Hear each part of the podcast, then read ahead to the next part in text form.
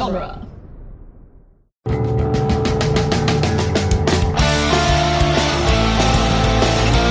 In the world of Hollywood, movies get greenlit and redlit. They get remade and rebooted. But we are the ideal. I'm Sam Gash, and you are listening to Ideal Remake. Thank you for listening to Ideal Remake. We take movies that either have been, will be, or should be remade and talk about what the ideal version of that remake would be. Here at Ideal Remake, we're lying. They're not a slave and you're not traitors. They don't carry themselves like a slave. And look at the way she stands. Probably ex military. Ukrainian traders always threaten before they ask a favor. It's tradition. And your robes are made out of bedspreads. And if you're curious, we do not have a plan B. Luckily, plan A involves Tanner Vogelsang and Lindsay Mitchell. So, Lindsay, Tanner, is Titan AE a movie that has been, will be, or should be remade? Oh, it should be. It should be. Yeah, I agree. Especially because I had to get to that point in the movie and uh, write it down myself because I couldn't find it anywhere on the internet. and that and that's the best scene in the movie. Yeah. Tragedy. Anyway, Lindsay, Tanner, uh, welcome to Ideal Remake. Uh, Tanner, you've been a guest before, but Lindsay, this is your first time, so why don't you both introduce yourselves so the audiences know whom thouest is? I'm Tanner Vogelsang. I am a podcaster, and that's it. We're normies. You always have industry professionals on here, and me and Lindsay, all we do is podcast. I work at a grocery store. Not always. I am a municipal employee. Great. That's awesome. Do you want to tell me about your podcast? Sure. Me and Lindsay are coming here from a podcast called Not a Fire But You First, which is a podcast where we take our favorite properties and reboot them before Hollywood has a chance to. So it's kind of like this podcast. Yeah, So but we- it's not just movies. We cast a wider net um, with less thought put into things. Yeah, if you'll recall, do you remember what uh, we rebooted when I was a guest? We yes, we rebooted the concept of movie theaters. yes, we did. because we recorded a year ago when the pandemic had first started, and we were like, everything will be different, right? No one will feel a, a strong desire to return to normalcy and pretend like nothing bad happened ever. Yeah. How is Canada?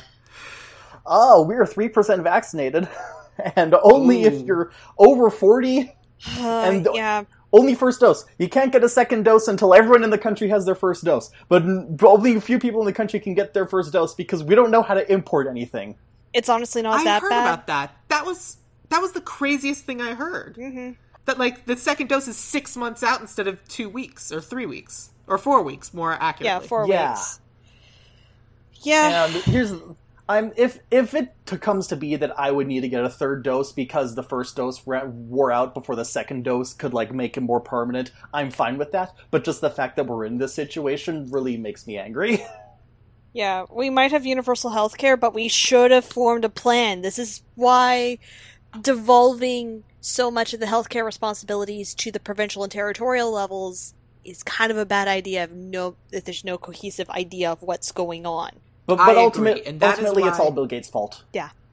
I mean, it's not not his fault. It is a lot his fault.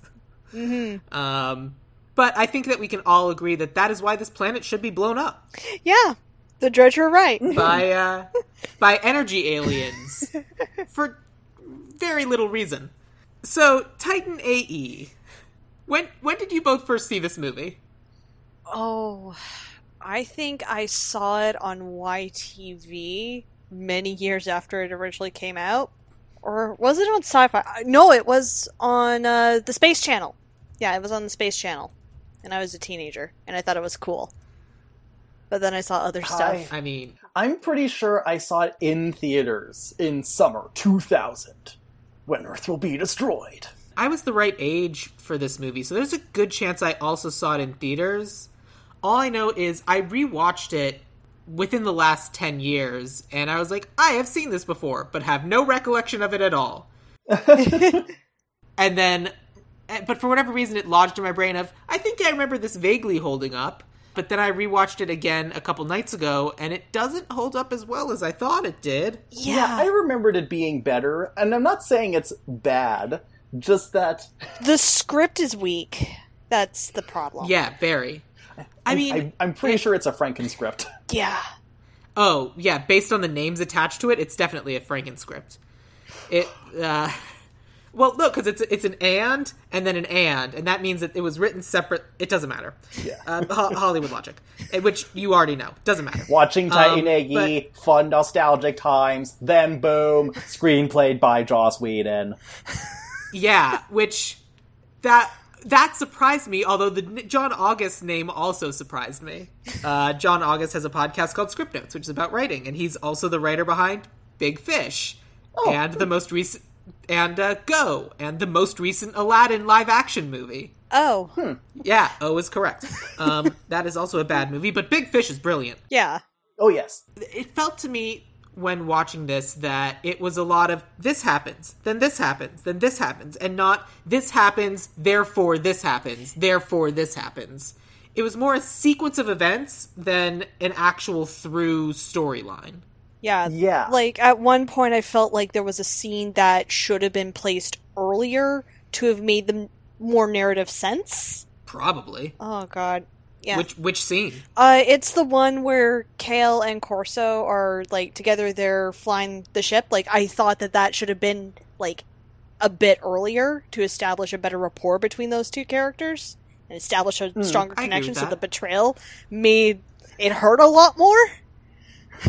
So it wasn't, hey, you're a father figure. Immediately next scene, you have betrayed me. Yeah. yeah.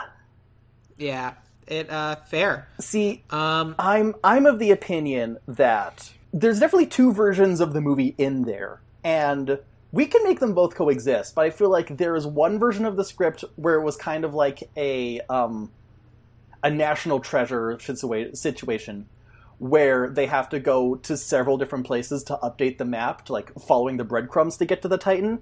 As opposed to just getting to Sesharrim as like the one patch, and then they immediately go to the next place with like a detour for being captured, which also meant nothing. Yeah. That's And another. and there's a version where they don't have to go anywhere; they can just go straight to Titan, and that's like where the the flying scene fits in with Kale and Corso, where it be like because they're not as much of a race to get somewhere, they have time for the bonding moment. And they decided, let's take those two cool set pieces and put them in here, and not actually consider how they fit with the rest of the film. Yeah, so uh, funny thing about this, I uh, I watched the movie and then I watched SF Debris' review of the movie where he does like two parts where he breaks down like how the film was made and then does his actual opinionated review.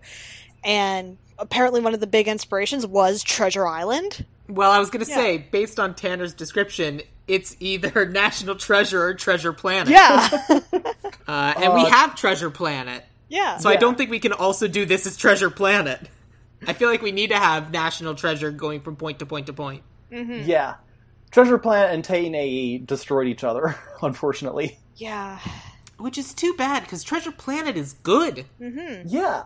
Treasure Planet came Ah, out on top quality sad. wise.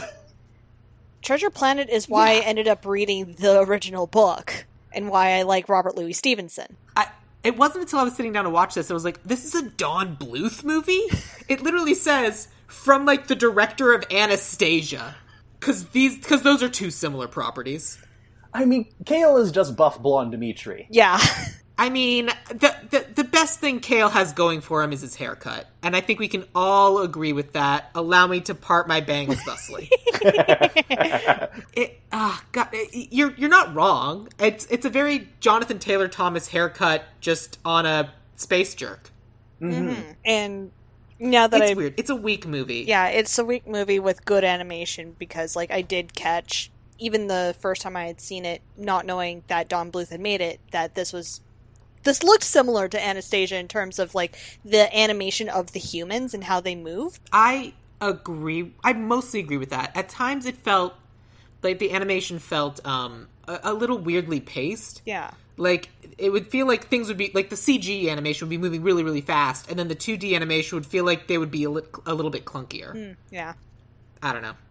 They're, they definitely were trying some stuff with the animation, but, like, there didn't seem to be motivation behind it. Like, there, there's there are definitely a few scenes where people are off model, and there's, they do the CGI for the ships, which looks good, but then there's some scenes where it's like, all of a sudden Corso is like a cell shaded model, and there's no reason because it's just doing like this weird tracking shot.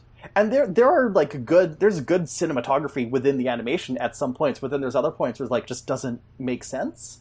And if you compare it to some of the anim- the big animated movies of today, like a Spider Verse or a Mitchell's versus the Machines, when they like push the limits of the animation, there's like meaning behind it.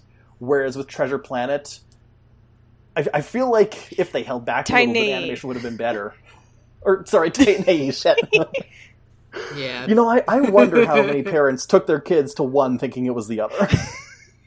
we all need to go see Woody Allen be the lead in Ants, right? Like that that's that's what Bug's Life is. I forgot that was Woody Allen. Yeah, I also forgot until it came up in some conversation. Mm-hmm. I feel like we have to briefly talk about this movie because I kind of want, like, I don't want to go through like point by point by point and go, man, Kale's dad is sure Ron Perlman giving the most lackluster performance of his career. Yeah. the, the least Ron Perlman, Ron Perlman that you could ever hear. It, it's like, it's like he was explicitly told to be as boring as possible. Like, there's no inflection in his voice, and it's Ron Perlman. Yeah. He's Ron Perlman. like there was more emotion in his opening monologue for like the Half-Life series than there was in this performance. Yeah. So Ron Perlman is Matt Damon's uh, space dad. Well, no, he's Matt Damon's Earth dad, and then uh, they've been working on the special ship, but oh no, they shouldn't have been working on the special ship because evil aliens are like, well, we're gonna blow it up, blow up the whole planet, because Earthlings can't be alive if they can do this sort of thing, and uh, they they do. This movie starts with them blowing up the planet Earth, and by God, as far as I'm concerned, that is a strong opening. Yes. yes. Apologies for the rest of the movie. yeah, it it's a strong opening, and but and like Kale gets separated from his dad because his dad takes the ship away into space and hides it, and we never see him again alive. We never see him alive again.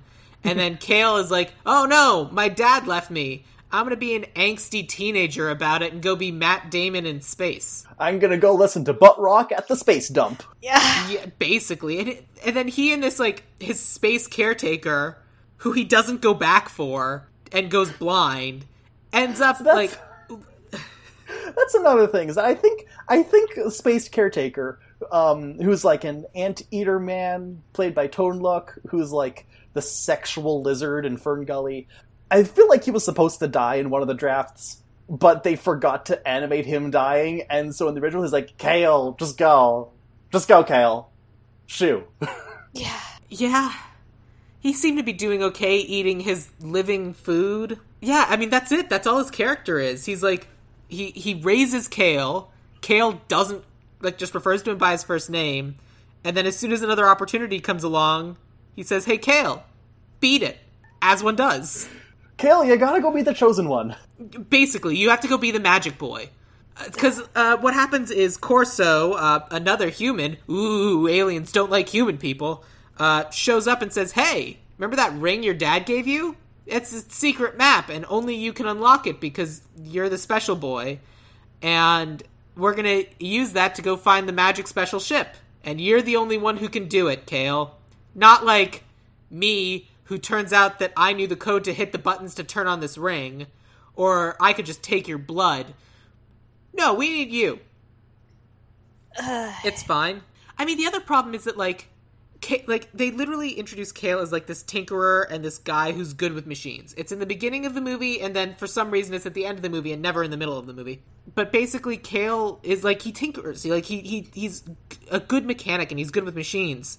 And his ring is a machine, and he doesn't activate it. What like the first thing I would change is that Kale figured out how to turn this ring on years ago. Yeah. So like either Yeah, that makes sense. either that could lead to getting the Drej on his scent, or he decides to seek out someone who knows like what is this supposed to do. Yeah. See, I I would I think it's still better that like Corso had to track him down because Kale his like so in this version Kale activates the ring, he puts it on, he sees like the, the spirograph compass on his hand, but he doesn't know that it's a map because it doesn't look like a map really. But he knows it's something. So he's like, okay, I gotta like get off the space station to figure out what's going on with this, and so that's why he's working and doing the horrible menial stuff because it's the only way he can make a living to get off of Tau Station.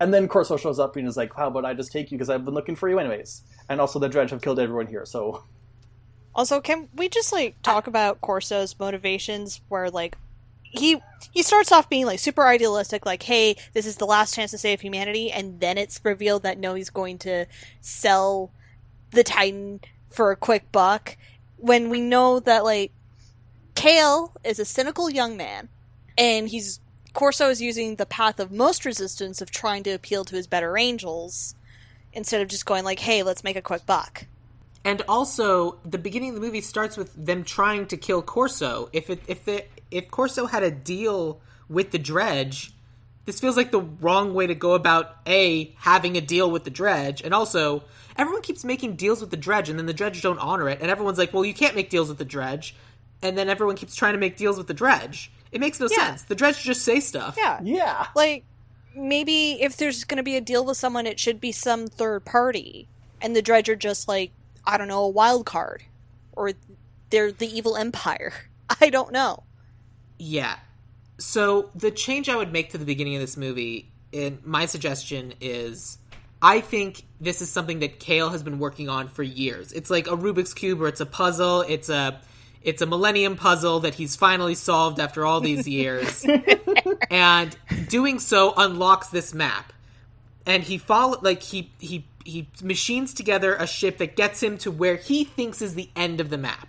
But it turns out that's just the first stop and it's there he finds Corso. Corso, who also only knew to get to that, like Corso had some, a piece of information, but can't do anything with it because he doesn't have the map, and so he gave up years ago and has just been uh, drinking this whole time. But Yeah, as that- soon as Kale shows up with the map, all of a sudden, you son of a bitch, I'm in. Let's rock and roll, and he gets a crew together Yeah. but it like he he he became broken over those years and even though like he's gonna be inspired and do this thing the crew he gets together isn't great there's there's gonna there's gonna be a preed yeah because just like lindsay says corso's shift of being father figure to ooh i'm the secret bad guy this whole time back to being the father figure at the end is it's so abrupt as to make no sense. The only reason that it works for me is because it's the only way to explain why he would still have Preed on his ship after all these Yeah. years. Because Preed is a monster. yeah Yeah. and i think it's kind of an artifact from when this was more of a treasure treasure island in space script because corso is definitely the long supposed to be the long john silver Oh, good point. Yeah, yeah, yeah. the thing with Long John Silver is that he was telegraphed very early in the book and almost all adaptations of not being on the level. because He is literally meeting the characteristics that you are told to be cautious of. He's like, oh yeah, it's that guy. yeah, but he also Ah, wants to draw Jim in and he realizes that Jim needs a father figure because he just lost his. Yeah. He needs a father figure and a little pink floaty alien. Which one are we talking about? I mean, the, the difference between um, Silver and Corso would be like Silver is doing it because he has like just a plain old a good side deep down, whereas Corso is like you could say that Corso's motivation would be I have to make it up to my friend. What was his name? Uh, No. Tucker. uh, Ron Perlman. Sam. Sam. I have to make it up to my friend Sam Tucker. Like honor his last wishes by protecting his kid. and that's a good motivation. Yeah. And then is that a good also motivation. it, it does all we we have to do a little bit treasure island because then that would explain why anyone's on his ship period. Mm-hmm. Because even the movie doesn't explain. So the movie explains humans are all refugees and so none of the aliens like them because like they, they don't have a home world they're just drifter bums and there there's a good chance that if there's a human around you're going to bring the Drej down on you because the Drej don't trust humans. So why was corso able to assemble I mean, of three people who aren't human, he was able to assemble Stith and Gune and Preed. And we know Preed is there just for the money so he can betray them. But why, why do Stith and Gune care? But in this version, we can say, well, Stith and Gune are in it for. Stith is in it for the money. Preed is in it for the money, but in an evil way. Gune, you could say, is in there for the science, at least. Yeah. Yeah, I think that's reasonable. I can agree with that. I mean, it's also possible of like, well, we don't like in the movie. It's Corso shows up as like, I'm here to rescue you, but we don't know really what he was doing before that, other than just like I guess spending the last twenty years trying to track down Kale. But Yeah. you can't feed a ship of five people by tracking down Kale. Yeah. Yeah. I live in LA. We're the kale capital of the world. It is not that profitable. Well, my immediate thought was um, maybe some mercenary work or something like uh, from Black Lagoon, where they're kind of doing stuff for very highly illegal stuff, but they're mostly like the middlemen, delivery people, smugglers, that sort of stuff. Got it. So they're Firefly.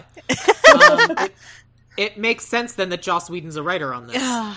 which that was so weird. But honestly, it is like if their crew is Firefly in space, that kind of makes sense. They live on the outskirts. Not one of them has a home. If we keep seeing the same aliens everywhere else, but each one of the aliens we see on the ship, it's just the only one of that alien we've seen. Because it's if the Drej have this planet destroying capability, they could have destroyed other planets, and these could be people from those other planets. Mm-hmm. And whatever it is, that's what brings them together. You know, like uh, uh, Kid Cosmic, which is a great show, and people should watch it on Netflix. I that that that kind of works for me. So anyway, Kale joins up with this crew, and they go to a location on the map, which is a hive mind of bats. Yeah. Not necessarily a hive mind. or They sure don't care when one of them gets killed, and a lot of them get just straight up murdered. yeah. That, Well, you you could go ahead, Lindsay. Well, my thought was that I don't know. There's some sort of level of spirituality. When I watched it, I got a level of like, there's something mystical about this place. or something really special about this place. But why would they help Kale? Like, what did Sam do for these people? What is the connection? Why are these bat creatures so important? There's got to be some sort of connection to Sam. Yeah, Actually, I I, just thought of agree with that. something. Um, Go for it. based on both of those things that you have recently said. That uh, so it's the they find the bat people, the the Gao or the Gowl. Gowl. Um, they find them on a place called the Broken Moon of Sesharrim. What if the Drej broke that moon? Okay. Makes total sense Like- to me. Great, so- problem solved. Not like not. I think pretty sure we have already spoiled it, but it's kind of a reveal at the end. But the Titan project is a plan to create a new planet, and so what if Sam is kind of able to recruit the Gowl and you know one or two other races that we stop by just in a montage sequence to give more gravitas to the search. Like they have also been like rendered planetless by the Drej, and so Sam's like, well, humanity's probably not going to survive. Mostly, maybe ten percent of us. So there's going to be plenty of room on this planet for you too. There's also the possibility that every single person that joins up is a is someone or from a community of someone's that also need a new planet. Like Titan is supposed to create a new planet, but it doesn't have to only create one. Presumably it could create more than one planet. Like the end of the movie has this new planet Earth and then Titan flying around it. It's not like it formed around Yeah. Titan Yes, because Earth wasn't destroyed when they made this ship. Presumably, they were making this ship to go make other planets in other places. Mm-hmm. So it could it, it makes perfect sense to me that they were going to make a new moon or a And new uh, whatever. that would actually give a perfect explanation to why the Drej feared humans in particular. They, they they now have this new creation technology and could challenge them in the future for other purposes. Yeah. Well, at the end of the movie, uh, the the Titan is out of power, and it sure needs a lot of energy. What? You're saying the Drej are made out of energy? they're made of pure energy. Well, we can just suck them all up into the Titan, and now we're using them as our batteries. And like I- I that's information that, that. would have been useful. I do too, but it like I actually really love it because it also gives the Drej motivation. Mm-hmm.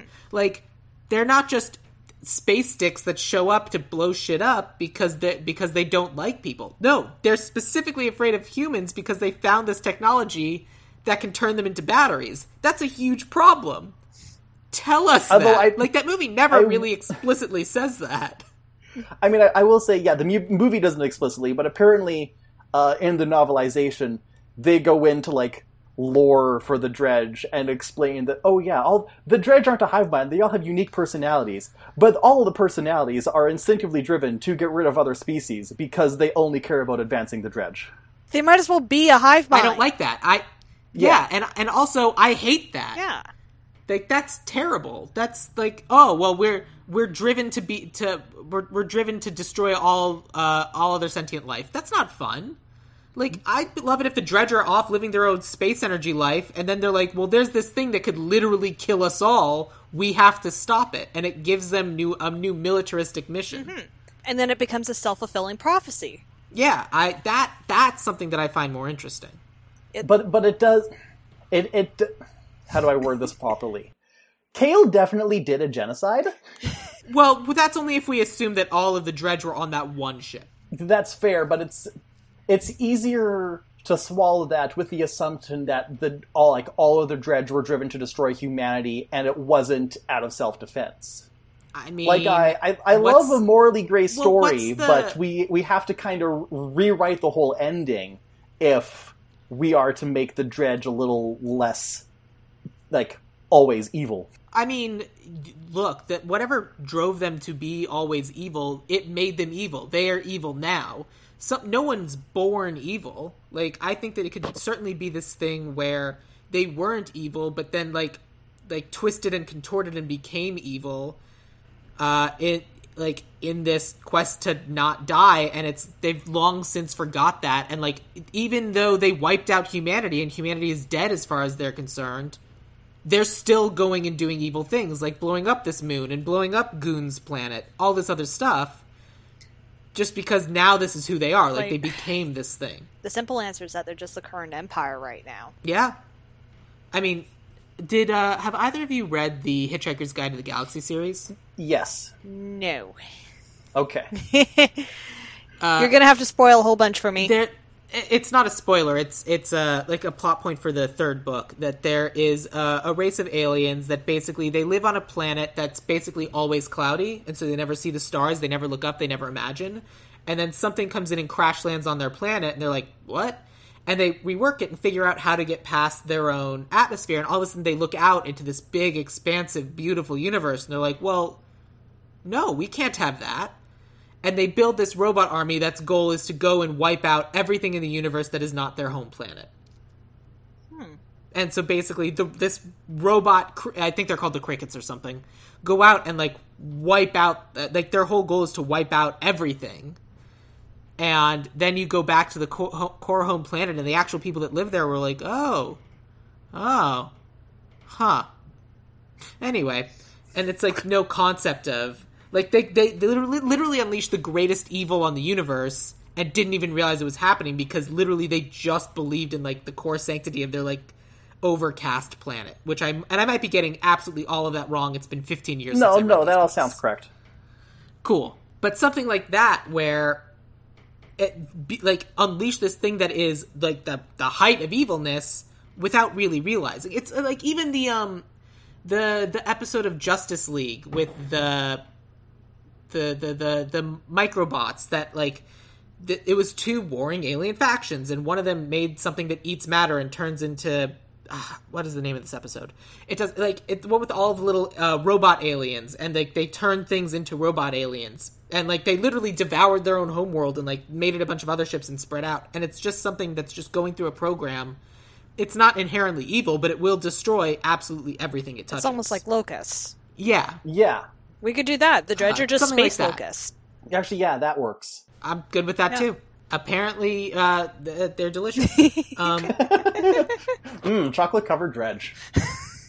but like with that said, I think we need more fun space locations for them to stop Yes. at. I think Yes. the first space location is the one with Corso. I think the second location is one with the hive mind bats. But what we don't have is a third location. And I didn't ask either of you to prep this ahead of time, but I think we need a third location before we actually get to the the ship. And I'm open to suggestions as to what it is. Hmm. I would say that the bats should be the third location, and then the second location can be the flight. And like another reason they do the flight is like that could be revealed to be another step in the map. That they had to fly through a certain like th- they find a nebula and they had to fly through a nebula in a certain way. They had to no, like the the Wake Angels, the the space whales. They had to like they have to earn their trust or something, or they won't show them how to update the map. And so how to do that? Well, you do some cool flying with them while Butt Rock plays. So, uh, speaking of the butt rock, I saw the uh, trailer for Tiny Yi, where they played where they played that Creed song, the song that my brother has requested to be played at his funeral. what? I did not watch the trailer. What are you talking about? You know, take me. Can you take me higher? Oh God. That is not something to play in a space movie. Oh, that is No, no, so we- hacky. I will say, just just like I said, the Digimon had to keep the ska. Titan AE remake has to keep the Butt Rock oh, Oh, why though? because the aesthetic, the aesthetic, Sam. you know what? We'll but the get, aesthetic like- is bad. I don't know. There's some rock out there that kind of sounds like butt rock, but it's actually good. Let me look it up. Yes, it actually exists. I mean, I'm all for power chords. yeah, power but- core, that sort of stuff. Uh, It's it's one level above Butt Rock, which I guess would be lower back rock. I mean, you, you you keep ex- saying butt rock like I've ever heard that term before this conversation. think It Nickelback. sounds like when you're riding in a jeep. it's like Nickelback All right. and oh, what was? They're called Theory now. They used to be Theory of a Dead Man. One Bad Son. One Bad Son is a really good band. I think they're Canadian. And Big We've taken over the Awesome. podcast, Sam. It's a music recommendation podcast now. and I the Glorious mean, Sons. I'm not going to do well. I thought you were. I thought you were going to say it's a. You've taken over the podcast. It's a Canadian podcast now. Look, we will push the CanCon as hard as possible. I mean, you can. I don't think I have any Canadians. I have Canadian dual citizenship. I'm. I'm already there. Nice. Uh, but anyway, so the movie as it exists, we haven't even talked about Akima. You know, the uh, the lady of Asian descent who clearly must means that she has to have purple in her hair, right? That's yeah. the rule. And you know, looking at looking at the bare minimum of her character, it actually I feel would make more sense if she didn't, because she's not like they're clearly trying to invoke that ah she's a cool Asian girl, she's counterculture, Basically. even though there is no culture to be counter of at this point in time. That's the problem. Like, how is she dyeing her hair? Like, I, I, I would be more willing to buy it if, like, she's from the colonies and they found some other species of alien where, like, it, there, there's like so convergent evolution that like her parents were literally from two different planets, and she is half human, half alien, and that's why her hair looks like that. That would be more interesting to me. Other than it's just she's an Asian lady voiced by Drew Barrymore. Drew Barrymore. Yes. So it is. Which is why for this version I've cast Scarlett Johansson. No. I mean, it's a choice. uh, I mean, I'm gonna come back at you with some Emma Stone, but whatever. It, At least she apologized. fair. Uh, that's true. She at least she didn't double down. Um, I can play anything. It, she doesn't do anything other than be pretty. Like she contributes nothing to the plot. I mean- like when Akima, the person who's been traveling with Corso for literal years, and Kale get captured, the only thing Corso says is we need to get back Kale, not the person who is literally your friend. Yeah. And like, if that's not an indicator that Corso is going to be evil, it's pretty bad. And then there's the scene on the Hive Bat planet where Creed, where Preed, is, where Creed, where Preed is like, oh, I see a single insect. I will devote my entire attention to making sure this thing is dead, to the exclusion of the one job I have. Mm-hmm. I mean, Also, that's super creepy. and I would argue that's at least in character for Preed. Yeah. It is. I agree.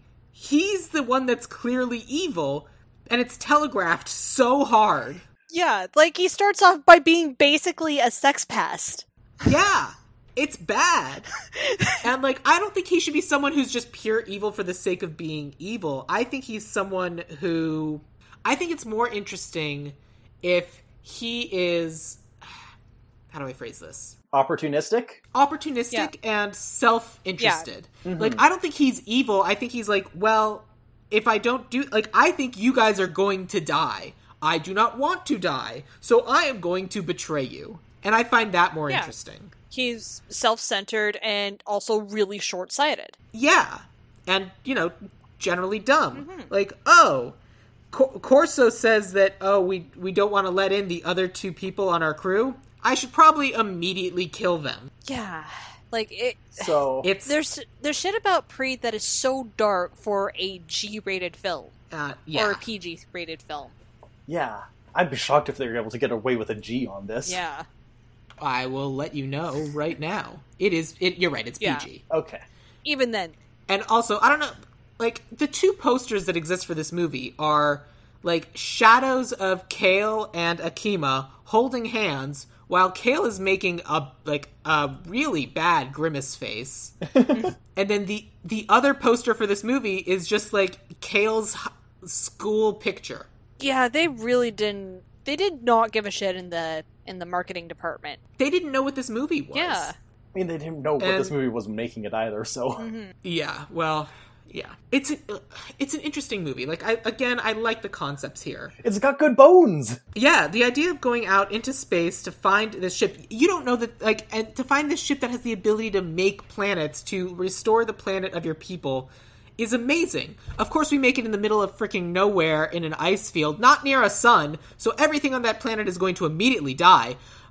But the important thing is, you can. Yeah, like it would actually make more sense if it was say if a sun like star wasn't available, maybe planet near a gas giant that's got rings around it because gas giants emit a lot of heat, they have a lot of light from reflecting it from another star and there's a lot of material that you can then make your planet from. I I've always given Sam the benefit of the doubt and figured that he put the Titan in the ice rings so that like the planet could immediately start cooling because of them. And then just assumed the rest like it was just in a Goldilocks zone and would be able to stay habitable after that. Don't know how the science would work, but My my theory was that literally this is where Earth used to be. Like all of that ice is Earth's former oceans, and it it's the it- it's the foundation uh, trilogy thing of like where's the last place you would expect to look? Oh. well this is where the planet earth used to be. So it's already in the goldilocks zone. Oh, and I- these are already earth's oceans. So why not go back to the exact place where we know life on earth can be sustained and of course that's the perfect place to hide the ship because it's the last place anyone would look and it's not been that f- that long since Earth was blown up, so the material is still around to make a new Earth. mhm. Yeah. It's still caught within the residual gravitational whatever. It, it even could be rotating around the moon. yeah. Yeah, what's left of the moon? I mean, we Yeah, we're not we don't have to be super hard science like we're not bringing larry niven No. on this but you could even say because i think i feel like the ice ring sequence like when they're like uh, kale and akima are trying to hide from corso and the others is too good a sequence to drop Yeah. so we definitely need to have like I a agree. full ring of ice around the planet but you you could say something like oh yeah and when the Drej hit the planet whenever they fire that big energy weapon it causes such a chain reaction of heat that it creates like a cold zone around that causes any moisture to instantly freeze something like that I'm perfectly happy if the energy weapon just turns the solid into energy, and all of the liquid is still there. Yeah. So it in the vacuum of space froze. yeah, Yeah. Simple as that. I, I want to rewind a bit back to characters in terms of like making them actual characters instead of just people who were there um Agreed. thing- Go for it. because the other thing about Akima, she she she does have two like informed attributes, which is that she's a good pilot, uh, so that's something that at least she and Kale have in common, and she's nostalgic for Earth stuff. So her motivation for joining the crew, because I would say that she shouldn't. It makes more sense for her to be a newcomer to the crew, and like like everyone's a newcomer instead of her being stuck around Corso for however who knows how long. Like her motivation can be, oh wow, like this is like a search for humanity's like future. Obviously, I'm motivated by this. Let me grab my two huge suitcases full of Earth memorabilia. I I think that's fun, and I do think that's something fun that we should be uh, attributing to. And like she keeps like I would even give her a little bit of the of the Gune distractibility of like, oh look at this, Yeah. this is from this era of Earth. This is from this era of Earth, and because the planet exploded, that stuff gets scattered everywhere and it gets picked up all over the place. Yeah. I love Um, stuff like that, and I think she, that would be absolutely interesting. And then with Preed, like you said that his motivation could just be I don't want to die, but I was thinking that he would he's always been in it for the money and his goal the entire time was okay, like they hired him like you'll get a payout if you help us find the Titan. And he's thinking, "Okay, yeah, I'll get the payout from finding the Titan, then I'll kill everyone, and then I'll sell the Titan." Yeah, great, fair. I love it. it's a ship that makes planets. There's definitely going to be a buyer. Yeah, I mean, if we learned anything from Hitchhiker's Guide to the Galaxy, it's hey, making planets is real good business. Uh, and then we've got Stith and Gune, um, the kangaroo alien, and uh, Glasses. Janeane Garofalo and um, uh, uh, uh, uh, John Leguizamo. uh, John John, Leguizamo, Leguizamo. yeah. Their planets are blown up, and they got to go where the job takes it because just like all the the Earthlings, aliens don't like planetless people because aliens are third grade bullies, and if you're down, they kick you. Pretty much. Fine, or at least in this area of the galaxy, like it's very much a, a, a poor turning on poor as opposed to uh, any sort of logic. Yeah, like so so that's the other thing that bugged me about just the setting was that there was no sense of galactic community. And I'm not saying there has to be a full federation, but you see all these aliens mocking humans, but the humans are the only species that you see more of one of at any point. And it's like you get no sense that there's any kind of interstellar like infrastructure that humans are being like gate kept from. It's just being mean to them. And you know, we don't have to go on a whole exposition for it in the film, but just make it clear that like, well, here's the dominant species on this station. Here's the dominant species like on this one. It's like this this is a place run by this planet, and it just so happens to be like a station that's in orbit around it. And humans can come to the station, but we're not going to let them onto the surface. Gross. Yeah. Kind of. That's part of the reason why I think we need to have something other than the uh, the space angels for our additional stop because I feel like we need to have another stop where we can see the status quo in the galaxy. Because we really just have that one station where we originally meet Kale, and then we add the station, I guess, where we meet Corso. But I, so I get, I guess we added it already, but still. Well, there's the there's Kale Station. There's the station where they pick up Akima after she got launched out of the Drej ship because mm-hmm. they didn't need her. Right. And then that's there was that's the, the, that's the movie as that's the movie as we have it now. Yeah. yeah. Um, So- in, in our version, do we need to have Kale and Akima get captured by the Drej? Like, what point does that? That literally serves no point. Yeah. Yeah. It's, it's a plot cul-de-sac. yeah. Like I, like, I think it's more interesting. Like, I get it. Oh no, they've been captured, but I think it. I think that causes more problems than it solves because Yeah. Yeah. there's no reason that the Drej just don't immediately kill them both. Like, put her in a crystal and shoot her into space. They have guns, and their guns vaporize people. So like, I can't like. Like I mm-hmm. can't think of a reason why they need to get captured. I think it serves no purpose. Like I think it can even be just the fact that they're following this path leaves behind a light trail that the Drej are following. Mm-hmm. mm-hmm. And we find out that the Drej are like systematically going through and kind of blowing up all the places that they were because they're blowing up like because they were there mm-hmm. and the Drej are bad. what if s- one of the like the, one of the places to patch the map it is like on a surface and then that surface area i or th- that planet side sequence can be when we get the intelligent guard scene yeah. Yeah, I'm perfectly happy to have the intelligent guard scene be at the Corso planet or someplace in the middle where it's like the like the guard literally is designed not to let uh, inferior alien species in. Yeah, Yeah. and it's hinted, or no, it's explicitly stated that slavery is a thing in at least this part of the galaxy.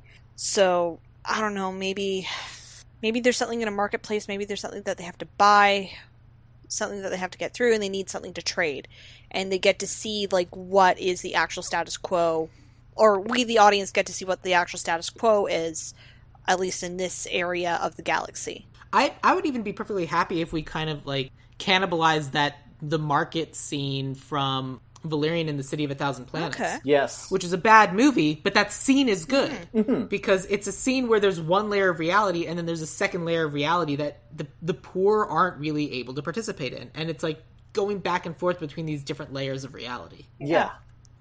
Yeah, because like one of the good things that even the modern Star Wars movies has been at showing is like what the status quo is when it comes to like where Yeah. everybody is in terms of a hierarchy. Yeah, sometimes you need to see the planet that the rich people live on. Mm-hmm. Sometimes that's important. Um, is there anything that either of you would change about kind of like the finale? Like when we, because other than like the abrupt changes in character, I largely think the end of the movie works. It just isn't earned at all. yeah. Yeah. I think we need better motivation for Corso turning on them. Yeah, like And well, that's why I I'm had an idea for why. well, Go for it. my initial thought, and I'm gonna say I'm partially influenced by the review from SF Debris, but like maybe have Corso be cynical at the start about the whole situation where it's like humanity's on its last legs, maybe a few thousand of us are going to survive into the future. Let's just find this, sell it for spare parts, and try and, you know, live comfortable lives but being around Kale, you know, warms him up to this idea of maybe we can salvage humanity and salvage these other planets and fuck the Drej because I'm doing this for my best buddy Sam and also like establish what the actual relationship between him and Sam was. Like were they actually that close or was it like a It's a mentor student situation, best friends? Yeah. I don't know, that's my idea. I mean, I, I do like idea. that, and I think I think building off that, we can like have him grow more. Him and Kale both grow a little bit more idealistic over the course of the movie. My thought was have them find out that the Titan is a planet creator before the actual finale. Like have them find out at the last stop before they find it, and then they find that out, and Corso will be like, "Oh, that's it." Like because because my idea would Corso would be thinking, "Oh, it makes gonna make a, it's going to make a planet." Well, th- but the reason there is no Earth is because the Drej blew it up. So what's to stop them from blowing it up again? Like this, this is just a point. You're going to give everyone false hope, and then they're going to get blown up as soon as they land on it again. And so that's when he would like kind of go back to his original plan. Like, you know what, Preed, you're right. Let's just sell this. And then when uh, when Kale's like, I'm going to activate it, Sam's like, No, this will actually end humanity. This is not the hope you think it can work as long as the Drej are out there. Yeah, and thus I we think use the that's- Drej as a battery source. Exactly, and that can be. We could even have Kale figure that out uh, before. So we, we can have Preed and Corso turn on them at the same time, and then Kale figures out, wait, what if we use the Drej as energy? And Corso will be like, oh, that could work. And Preed's like, okay, well now I have to kill you too because you're not going along with the plan. And then we will have a graphic neck snap in a children's movie. yeah. Yeah, that was crazy. But yes, I I I like that. I think that's a good idea. I uh, I'm all about graphic neck snaps in children's movies, or and also the other things you said. yeah, I I think that works for me. I'm cool with that. I, I yeah, I agree. I think it's there is no hope until like literally builds hope, builds hope, builds hope, and then realizes, oh yeah, this doesn't work. Yeah, I Yeah. I like all the pieces that you said. Mm-hmm. Cool, V- very clever. yeah, I don't think we need to talk about plot anymore. Do you want to get into casting? I think so, yeah. Hi, I'm Tanner, And I'm Lindsay. and together we host a podcast called Not If I Reboot You First. It's a show where we take our favorite properties and reboot them before Hollywood gets the chance to. We also do adaptations and spin offs and sequels, but everybody seems to call those reboots too. It's everyone's favorite buzzword. Sometimes we make something really good, like when we turned The Mummy into a proper pilot for the Dark Universe. Sometimes things go bad and I drunkenly yell at J.K. Rowling for an hour. And sometimes it gets really weird, and we time crash the entire Mighty Ducks franchise into a single universe. So join us every week for something that's a little bit like brainstorming fanfiction. Follow us on Twitter at NIIRYFPod. Those are the letters for the name of the show, and it's pronounced Near. I turned Princess Belle into Iron Man once. Wait, what?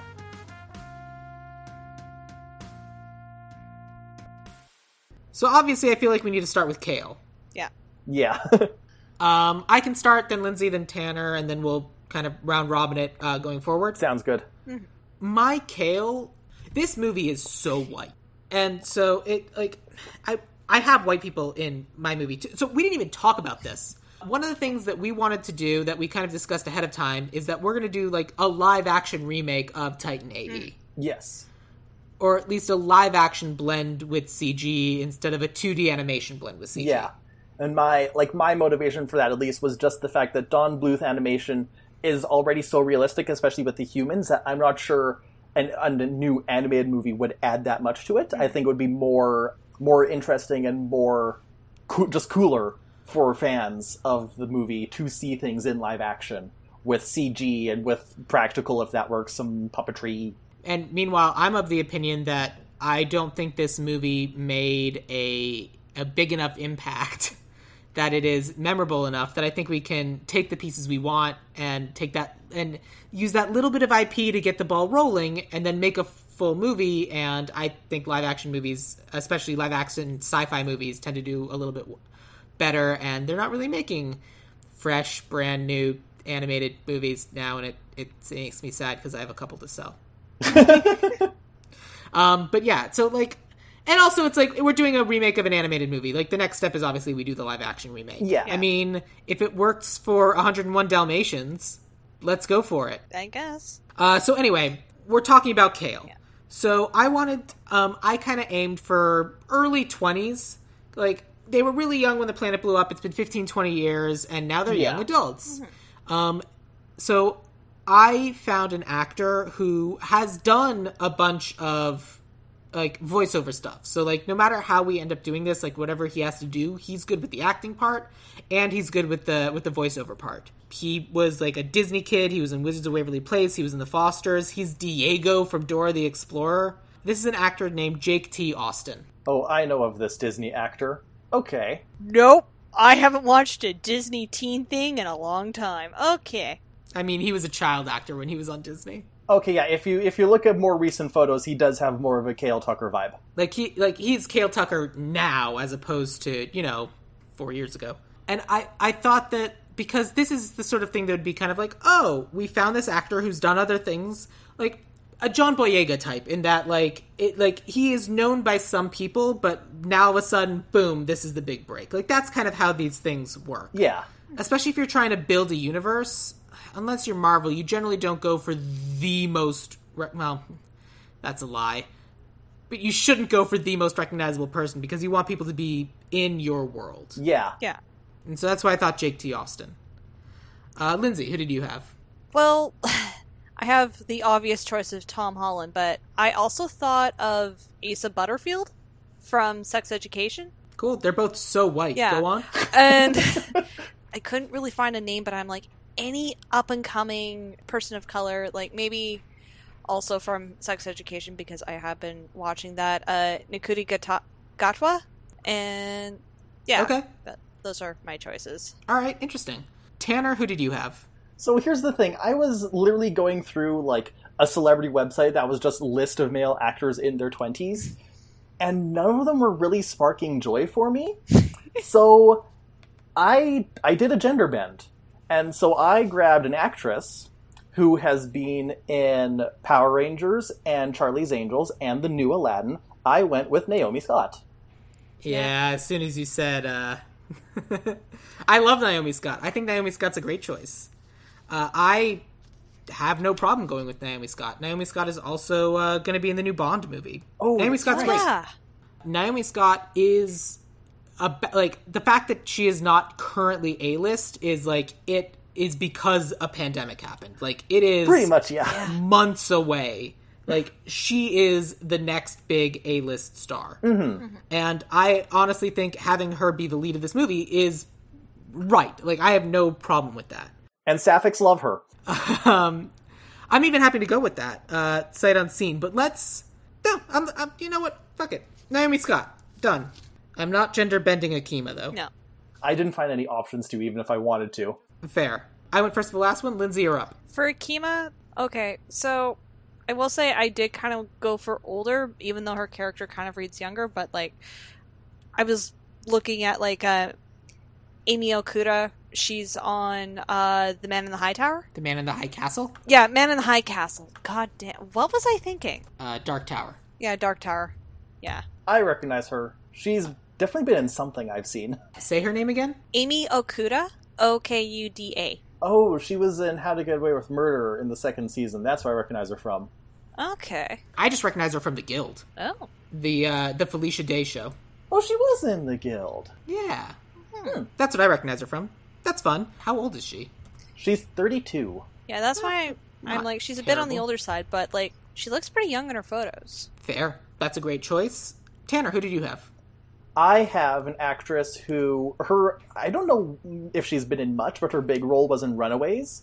I've got Lyrica Okano Why did you go with Lyrica Okano? because I was very hard to find Asian actresses in their 20s, so great job on that Hollywood. Um, but also she just has a very Akima vibe. Like even if we got away from the the counterculture aesthetic of the character, I think she would still carry herself with the same kind of swagger and she can also put a lot of the heart in like in the moments we need to when she can like be talking about earth and like her vague memories of it and like wanting a home again Yeah, good. That's also a great choice. Good on both of you.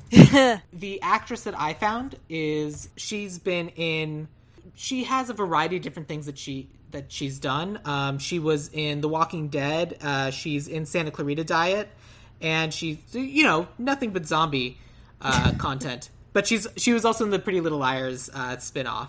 This actress is named Sydney Park.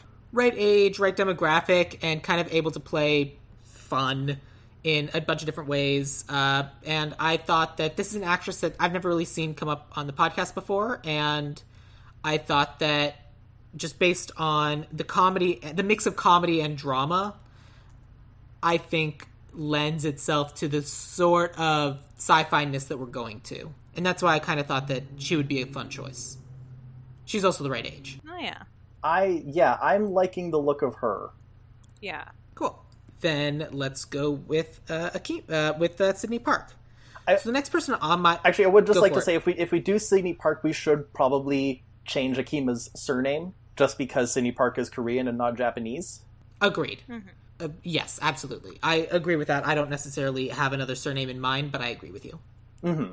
Uh, so the next person I have on my list is uh, Sam Tucker, Kale's dad.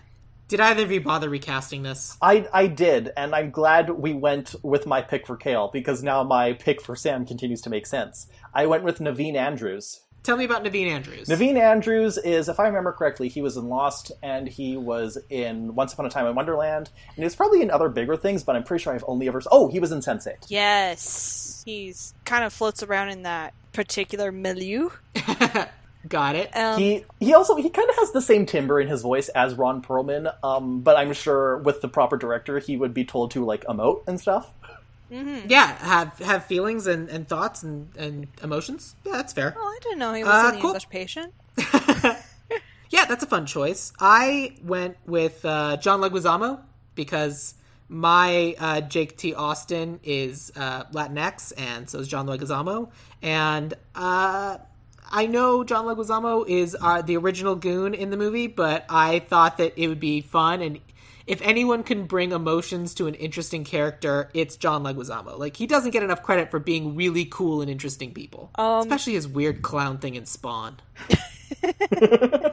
I, my idea was to do kind of a gag cast and have uh, Matt Damon play Sam. Got it. Interesting choice. I think we need to go with Naveen Andrews. Yeah. But Yeah, I'm not opposed to that. so that brings us to Corso. So Corso, um, I wanted someone who can play emotional and, and tough, but also fun. You know, don't not carry himself like a slave and look at the way he stands. Probably ex-military. You know, someone like that. And also can be just straight up goofy. Like, let's say he's a monster made out of rocks. Hypothetically. or he's in So a you show were thinking called Taika Waititi? no, I'm thinking Michael Chiklis. Okay.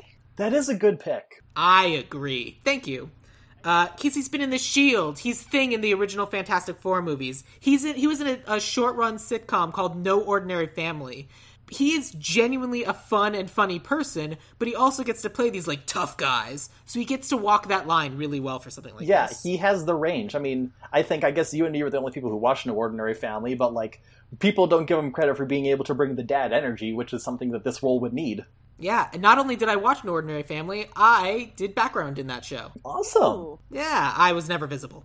but I did make 64 sweet, sweet, and ordinary family dollars. Nice. Because I was background in that show before I was union. You can buy one videos game. Yes, I can, without tax. Before tax. Uh, Lindsay, who did you have for Corso? My thought was Daniel Craig because we've now seen him in a co- in two comedies. Yeah, you, yeah, I, I am not opposed to this choice. I think that is a good choice. I mean, that's great. I, I love that idea. and- Making, Uh, Have we seen him in a sci-fi yet? I mean, arguably James Bond is a sci-fi. Okay, barring James Bond, like an actual like in space sci-fi. I don't. I don't think he's ever gone to space. I, I also don't think he's ever been a villain. No, he was a villain, but that was like before he was big. Fair. Yeah, in Road to Perdition. Got it. All right, I think that's an interesting choice. Something to think about. Uh, Tanner, who did you have? Um, so I also went with someone who has the power. He has the range to be big dad energy and can be goofy, and is capable of being a tough guy. Although he hasn't really had like the bad ass tough guy roles very much, and is also has been in a Marvel movie. I went with Clark Gregg. Oh, I do love Clark Gregg. Clark Gregg is a strong choice. mm-hmm. I love Clark Gregg so much. Oh, that's tough for me. oh no. All three of us brought something really good, and all of them are really excellent choices.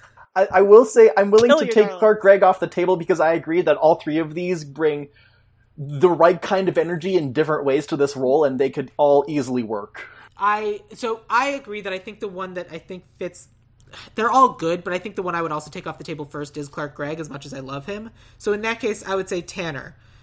Between Daniel Craig and Michael Chiklis, who would you pick? Oh, don't don't make me choose.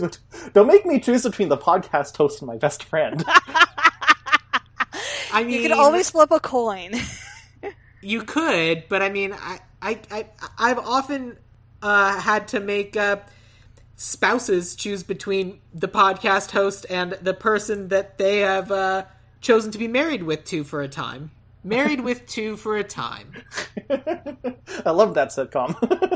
um, I'm perfectly happy going with Daniel Craig, but also I thi- just remember Michael Chiklis is brilliant. Michael Chiklis is brilliant, and maybe if I come on here again, I'll put Michael Chiklis in something. But I think I am going to go with Daniel Craig. Fine, you're fired. Good. I love it. All right, great. So then, uh, next up is Preed. Lindsay, who did you have for Preed? yeah, I'm gonna skip this one. I'm I'm just thinking who can play slime ball. Yeah, uh, if you don't have someone ahead of time, don't worry about it. So in that case, Tanner, who did you have for Preed? So I wasn't thinking. I was not thinking about a slime ball for this because clearly they were not thinking of slime ball for this because in the original they cast Nathan Lane. That is true. So who I was thinking who is a sassy gay man who's capable of playing a perverted fruit bat. and then I did research by checking in to watch Boys in the Band, and I came back and I said, yes, it is time for Jim Parsons to play a perverted fruit bat. Wow, that is a choice. That's bold. I'll give it to you. It's I- unexpected. Arguably, it is my second or third boldest choice on this list. Uh, yeah. Let me tell you about who I have, and then uh, Lindsay's got a tough choice to make. um, so I went with. So this is the case where I went with someone who is who who plays Alien very well. Um, who plays like like we can't completely understand their decisions because I want like the Preed that we have now is so gross and weird that we're like "Ah, that's a bad dude, and I want to go with someone who like we, we don't really know what he's thinking until he tells us. Uh, so this is a guy who's been in Stranger Things. He was in the uh, Indiana Jones and the Crystal Skull. I know him from Agents of Shield. Uh, it is an actor named Joel Stoffer. S T O F F E R. oh yeah. oh, oh yeah, I like this guy. Yeah. and like and that's the thing like because we you wouldn't ex- like you both expect and don't expect a betrayal from him because it's it well, I, I think he's really good and interesting, and I think he would bring a different kind of like energy. Like I don't think we want the manic energy. I think we want you just can't read this guy. Yeah, yeah, he's got a tough to read face. Yeah, I would push for Joel Stoffer over Jim Parsons. However, that choice does fall to Lindsay. You know what? I'm gonna go with Joel Stoffer, especially if we're doing practical effects. I think Yeah. the Yes, I agree. the agree thing with, with Jim. Parsons is that if if it was decided that Preed was going to be CGI, like full CGI, or like mostly like say motion capture, the the selling point would be the voice. But with Joel Stoffer, if we're going with practical effects for his look, Yeah. then yeah, and I was like, I was thinking that Preed would be like best with um, prosthetics. yeah, Yeah, I, I, I agree with that as well. And I think this is going to be a compliment. I think Joel Stoffer has a good head for prosthetics. You're not wrong. it, it, yeah, absolutely. I think I think Um, if you put cool. him on Jim Parsons, it would just look like Jim Parsons dressed as a fruit bat. Yes. And I feel like if we have Jim Parsons as an alien, there'd be some weird push to make the planet he comes from the Bazinga planet or the Bazinga galaxy. yeah. and uh, or his species be Bazingas. And we can't have that. This is Titan AE. This is serious. this is correct. this is a serious sci-fi movie for serious sci-fi fans. Yeah. Exactly. Cool. All right, great. Then let's talk about uh, Janeane Garofalo. I mean, Stith. Uh, Lindsay, did you have someone for Stith? Janeane Garofalo. Fair. so I wanted someone. I, so the Stith we have in the movie is like inherently fierce, but genu- genuinely sweet. Mm-hmm. And I wanted someone who can kind of like do kind of that that blend of we see her and we expect someone scarier than she actually is. And but at the end of the day is uh, genuinely a nice person. And also I went with someone who has voiceover experience and kind of like do the blend prosthetic whatever CG She's been in Disaster Artist. She's been in Superstore. Her name is Lauren Ash, and she is the voice of Scorpia in She-Ra. oh, I love Lauren Ash. Oh, that would be really good. Yeah. Thank you. I agree. Yeah. And you know, like I like Stith, Her I feel would eyes. Stith would have to be CG or motion capture just because of she has so much lag. Like her eyes, that that really sells it for me. And and I will say, as an avid Superstore fan, she does sound similar to Janeane Garofalo. Mm-hmm. Yeah, I agree. I I was very happy with this choice. But tell me who you two have. Um, I okay. I, th- I think this is the most capital C choice I have on my list.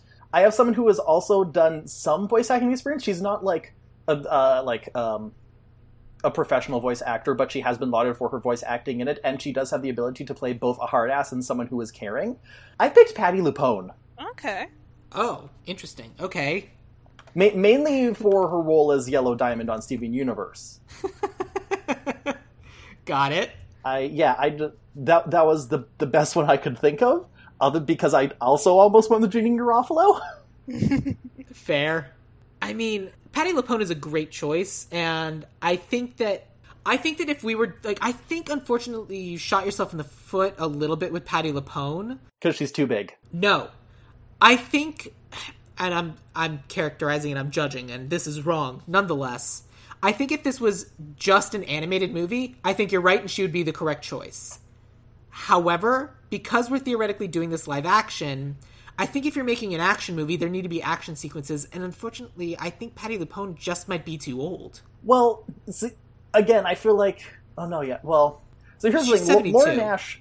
I don't. I don't think Lauren Ash would be pulling the Stith stunts either, because let's like if you ha- if, if listeners, if you haven't seen Treasure Planet, Stith is basically a giant kangaroo woman, but like mostly leg. Yeah, right. And I don't I don't see that. Like I don't like obviously I think you should we should hire stunt people and stunt people should work. But I think if you need to have a sequence where they are running, Lauren Ash can do that and I I don't think Patti LuPone can. Y- yeah, I guess that's fair.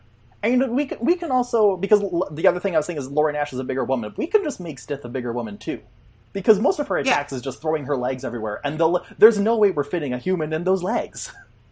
No, and the other thing I said that I but I think I cut out for this is we don't need to have the same kinds of aliens. We I think we should have a Stith, but she doesn't need to be a kangaroo alien. I feel I feel like if you get too far away from the original designs, though, I mean, I, I know you said that, and this is me speaking for all seven of us Titan AE fans, but I feel like if, if, if you stray too far away from the original, like, alien designs, then it's not the same movie anymore.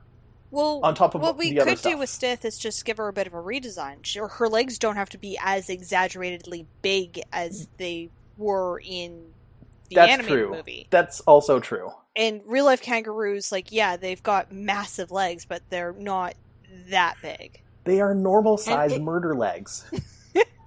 And the other thing is that like uh, Stith is a kangaroo person, and they chose to emphasize the legs. We can make her a kangaroo person and emphasize the pockets. Oh, Yeah. she has pockets full of guns because she's the munitions experts. Yeah, just like just literally just a, a alien covered in pockets. She's the she's the literal embodiment of that one joke where the they're like going through the uh, metal detectors and she's got to take out all of her weapons, all of them. Yeah, and they still don't find all of them because she's got pockets and pockets, baby. Yeah. See now I'm just I'm just thinking of the scene from Ultraviolet where it's like detecting weapons in hammerspace. Dude, many. yeah, but for for those reasons, I kind of want to go with Lauren Ash for this one. Yeah, I agree with you on Lauren Ash. Yeah. You, you you've won me over. It wasn't that hard, but you won me over. All right, so then we got to talk about Gune. Gune. I, I feel like I'm the only person who likes Gune. I Are I you kidding? was a Gune's the best guy. character in this Okay, good. movie. Yeah. Good. We, we all get to remain friends because I. Okay, so Lindsay, you went and watched an SF Debris review. I went and watched an Il Neige review, Oh. and and he was hating on Gune the entire movie. Why? Gune is the best. Okay, to, to be fair, it was ten years ago, and that was when all the internet reviewers were trying to be just a carbon copy of Nostalgia Critic. So, Uh, I don't even like Nostalgia Critic. Good, correct. Anyways, yes, Gune. We all, we all support Gune. Yes. Uh, Lindsay, uh, we do you have someone for Gune? Uh, not really. John Leguizamo did a really good job with the with his voice. he Um, really, really did. Yeah. So yeah, for Gune, I went with an actual voice actor. Um, although to be fair, I feel like he could do Gune if we did prosthetics, or if he was just doing voiceover for a puppet. And in my mind, I do see Gune as like a full-on Farscape style puppet. My Gune, my Gune is Sungwon Cho, also known on the internet as ProZD. Say that name again. Sungwon, like past tense of sing, and then past tense of win, all one word, and then Cho, C H O. From Court of Owls. So he's mostly a voiceover actor. Okay. Yeah, like that's what he is an Got actual it. voice actor who can do the Gune voice. Got it. All right. Interesting choice. Interestingly, we went to similar routes. Um, I also cast an actor of Asian descent. Uh, however, I cast one who has appeared on screen. He's been in Crazy Rich Asians. He also has been in Superstore and was in Paul Blart 2. Nico Santos. And you'll notice he also has very large glasses. I have done. I have made casting choices that will force you to make hard choices. Oh. also depends on Good. what we're gonna do with Gune to visually represent. I mean, at the end of the day, yes. But at the end of the day, I went with someone who like can do the comedy. Like I, I want the comedy. That's what Gune is. Gune is there to be funny and weird. So I would argue that I also cast a guy who can do comedy because oh, he's I agree. and also like I feel like he could get closer to the Gune voice and like I don't I don't think Nico Santos does hmm, how do how do I spell it? I, I feel like Nico Santos doesn't carry himself the same way that Sung Won could in this role. Ni- ni- I mean, I don't know Sung Won Kun, so I or Sung Won Cho, so I don't have any idea what you're talking about. he uh, have you have you seen the like his YouTube sketches at all? Where like when he's under the name ProZD.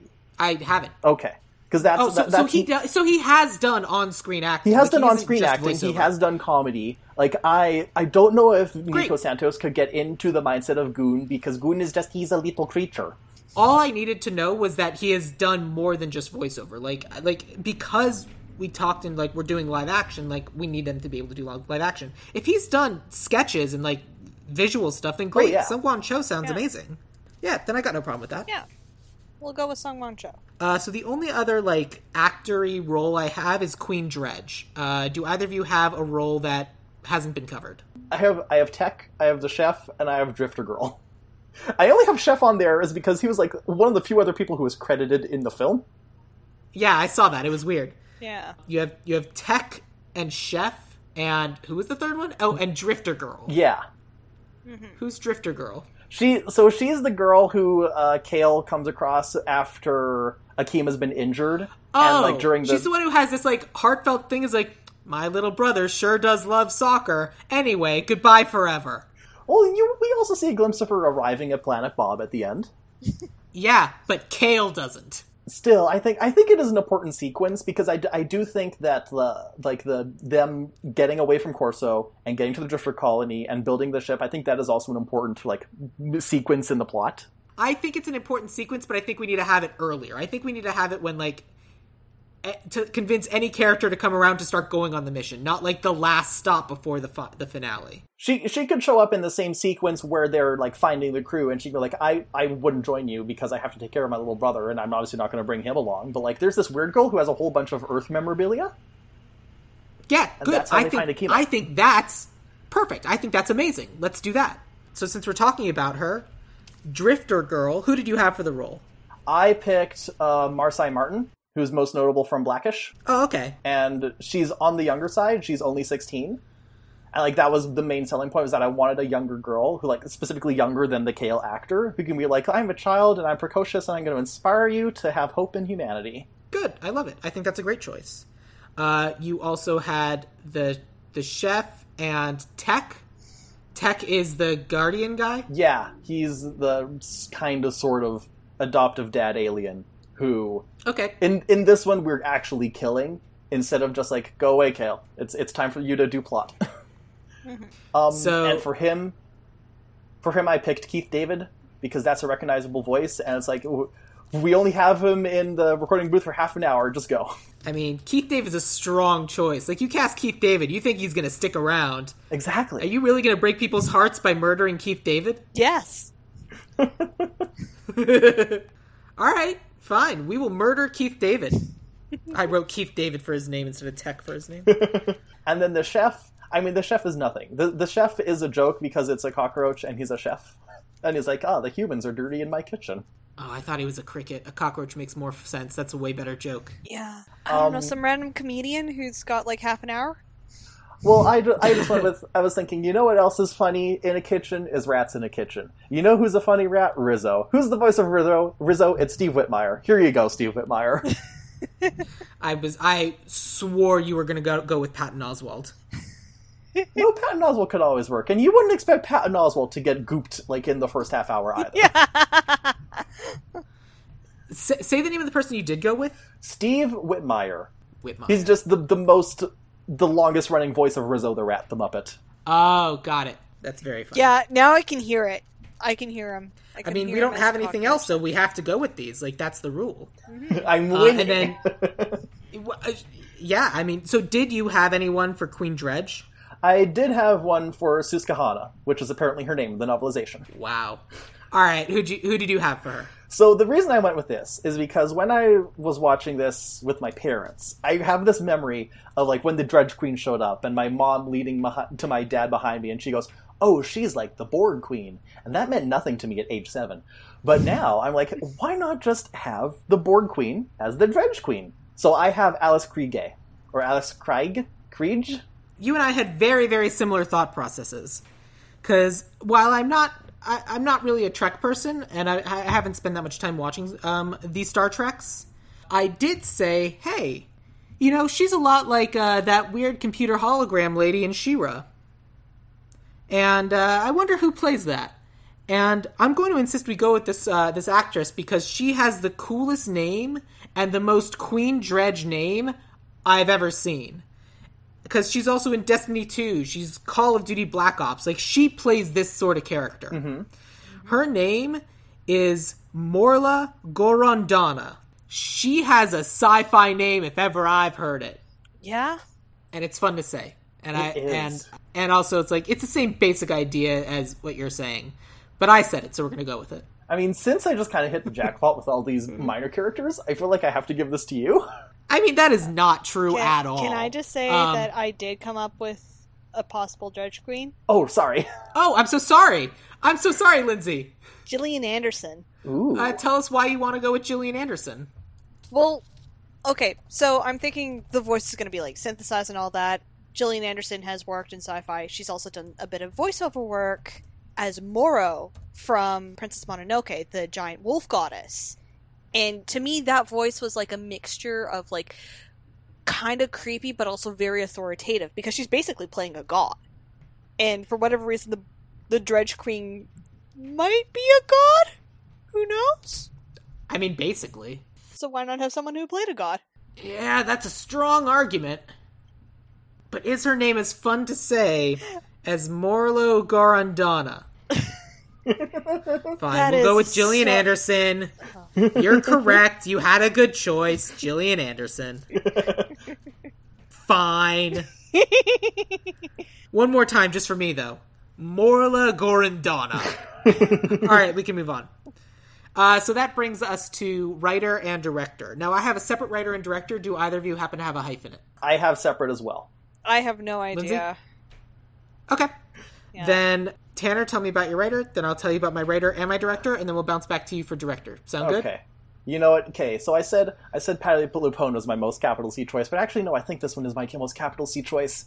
I was trying to find a sci-fi writer for the, this was like for both writer and director. I was trying to find someone who has worked with sci-fi and someone who has worked with sci-fi and someone who has dealt with themes of like humanity and like losing hope and finding it again and that kind of stuff. And I think my director choice makes more sense than my writer choice, but my writer choice, I picked Rebecca Sugar. Okay. Bold choice. Ver- yeah, I know, I know. She she's the writer of Steven Universe. The expectation then is that you're going to have songs in Titan AE, which I'm not opposed to. Hey, Rebecca Sugar, what kind of butt rock do you like? I mean, you could go the route of Generation Kill where like you don't actually have music playing, but you have them kind of a cappella singing to keep themselves entertained. it's it's a spaceship. They're singing sea shanties. They're singing Teenage Dirtbag. Such a thing exists as the electric ukulele. Aki- Akiva comes on and teaches them how to do a sea, a sea shanty version of Teenage Dirtbag. Wow. Bold. I'm going to preemptively say no. that makes sense. That's fair. So the writer that I have is uh, a very well regarded sci-fi writer. He he worked on Lost. He worked on Sea Lab 2020. Uh, he worked on Dark Crystal: Age of Resistance. He's I think he's showrunning or working on the new Cowboy Bebop reboot. He's done stuff. Uh, his name is Javier Grillo-Marxuach. He is a great actor, and what you two will appreciate is that he is also a podcaster. Okay, but like, who isn't a podcaster these days? I mean, so many. Rebecca Sugar. I typed in the wrong name and it redirected me to a footballer. but yeah, he, he, like this is one of the ones where I was like, yeah, it has to be him. Like he has exactly the credentials we want for something. No, like yeah, that this. that makes sense. Uh, like Titan AE definitely has the same aesthetic, like the same kind of used future parts. yeah. And like I picked these, like he's done other stuff, but I picked Lost, Dark Crystal, Age of Resistance, and Cowboy Bebop because you combine those three things and you have what we want for our Titan AE. yeah, Also, he's worked with Naveen Andrews before. Also, yes. that is true. I mean, he's worked with a lot of different people. Yes, he's, but he's a very. Cool but cool all those people aren't in our cast. I mean, I guess. cool. So then I'm going to tell you about my director. Okay. Um, so for my director, uh, I wanted someone who could kind of handle like. Because I got a very clever writer, I wanted someone who can kind of handle the action sequences and has done kind of the sci-fi actiony kind of thing. Um, and he's a director who worked on one of the segments for Love, Death, and Robots. He also was the director for Terminator: Dark Fate, which I actually maintain is an excellent movie and is a lot of fun. And I thought the direction of it was very good. He also was the director behind Deadpool. This this guy's name is Tim Miller, okay, and I just thought he'd be a fun choice. I mean, yeah, if he if he did Terminator, that's definitely a good choice. The Dragon My- Tattoo. My director, I already explained like my mindset behind finding the director and the writer. My director makes more sense than my writer though, because he worked on a Star Wars. He worked on Rogue One. He also worked on Knives Out. It's Rian Johnson. Yeah, Yeah. He- you know he didn't. You know that he didn't work on Rogue One. Oh right, shoot, no, he did Last Jedi. I, I got the two good Star Wars movies mixed up. Rogue One's not that good. Um, Okay, I'm ending the call. it's really not. But uh, Last Jedi's excellent. Yes. And I love Knives Out. And I have been trying to get uh, Rian Johnson on an episode for a while. And now someone else recommends him, so I'm going to happily go with Rian Johnson. No arguments from me. That's great. And I didn't have to recommend him. cool.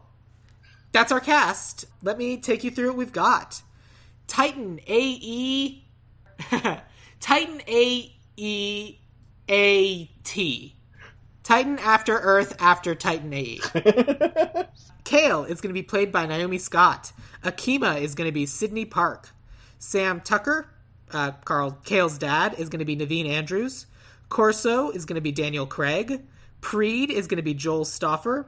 Stith will be Lauren Ash. Gune will be uh, Sungwon Cho. Uh, the Drifter Girl will be Marsai Martin. Tech will be Keith David. The Chef Cricket Cockroach Guy will be Steve Whitmire. Her Royal Majesty Queen Drej will be Gillian Anderson. All of this will be written by Javier Grillo-Marxuach and then directed by Rian Johnson. That is our Titan AE remake. Lindsay, Tanner, you gonna go re- see this movie? Absolutely. Absolutely. And I'll be blasting the original Yeah. soundtrack the whole drive there. Great. Uh, you're gonna be looking at so many photographs.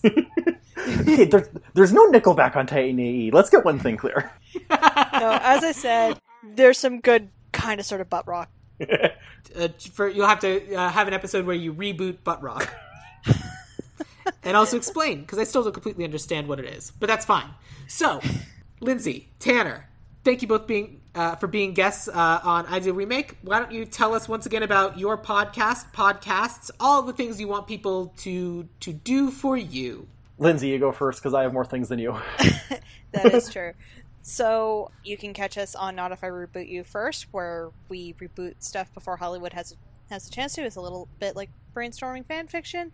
Tanner and I are also on uh, Pokemon Adventures in the Millennium. It's an actual play podcast. Tanner is our uh, GM, and I play Belle, and we're traveling through the Sinnoh region, doing fun stuff. Nice. And it is a cussing podcast, so don't Yeah. make sure your children know that before they listen. Yeah, parental guidance is advised. Yes. Um, Oh and man. Look at this fucking Snubbull. Look at this Snubbull over here. What? Look What at a this dick fucking this Snubbull. Snubbull. It's adorable, eh? It's not even a Sinnoh Pokemon. Sorry. Um, and Lindsay, uh, social media. Um, I can be found on Twitter at LindsayM476. That's Lindsay spelled with an A, and you can get to all my other social media bullshits from there. Tanner, where can people find you? Uh, so you can find me on Sparky Upstart on Twitter. And then for our podcast, you can find Not If I Beat You First at N I Y R Y F Pod. Those are the letters for the podcast, and you can't pronounce them because they're pure energy. And then our Pokemon Adventures in the Millennium, that Twitter is at PKMN underscore Millennium. And then I have a third podcast called Loser Like Me, where me and my friend Christina go through every episode of Glee. And then during the interim, we also watch the Smurfs movie, but that's neither here nor there. Um, we have just recently started watching the second season for our show. And also, uh, not to part the kimono too much, but we have managed to rope Sam into being on an episode in the future. Yes, I will be there at some point in, I think it was August. Oh no, it was well into December, and because of like time shenanigans, it may have been pushed to January, but we'll find out when we get there. I'm available. um, and that, All right, great. that's podcast is on Twitter at loser like me pod. Uh, cool. Um, if you're interested in following me on Twitter, I am at Sam Gasch, S A M G A S C H. Or you can follow the podcast, Ideal Remake, on Twitter or Instagram, or join us on Facebook, uh, Ideal Remake or Ideal Remake Podcast. But the best thing you can do for my podcast, for Lindsay's podcast, for one of Tanner's many podcasts, is to go on to Apple Podcasts and leave us a five star review. It's very helpful. Every podcaster asks for this because every podcaster holds a secret dream in their heart that someone will follow through. And interestingly, the, the ratings are different depending on what country you're in. So if I leave a review for Not If I Reboot You First, neither Tanner nor Lindsay will ever see it. And I did, and they didn't. Yeah, you're going to have to fine. screenshot that and email it to us. Yeah. Yes. Uh, but uh, so we did it. We remade Titan AE in such a perfect way that we will end with this. Lindsay Tanner, what is your favorite quote from the movie Titan AE? Their quotes? oh yes. You can't make deals with pure energy. Fuck, it's a good one. I finished my nap. Who's your daddy? Ha ha! Gune's your daddy. Excellent. And my favorite, of course, is huh, an intelligent guard. Wouldn't have expected that.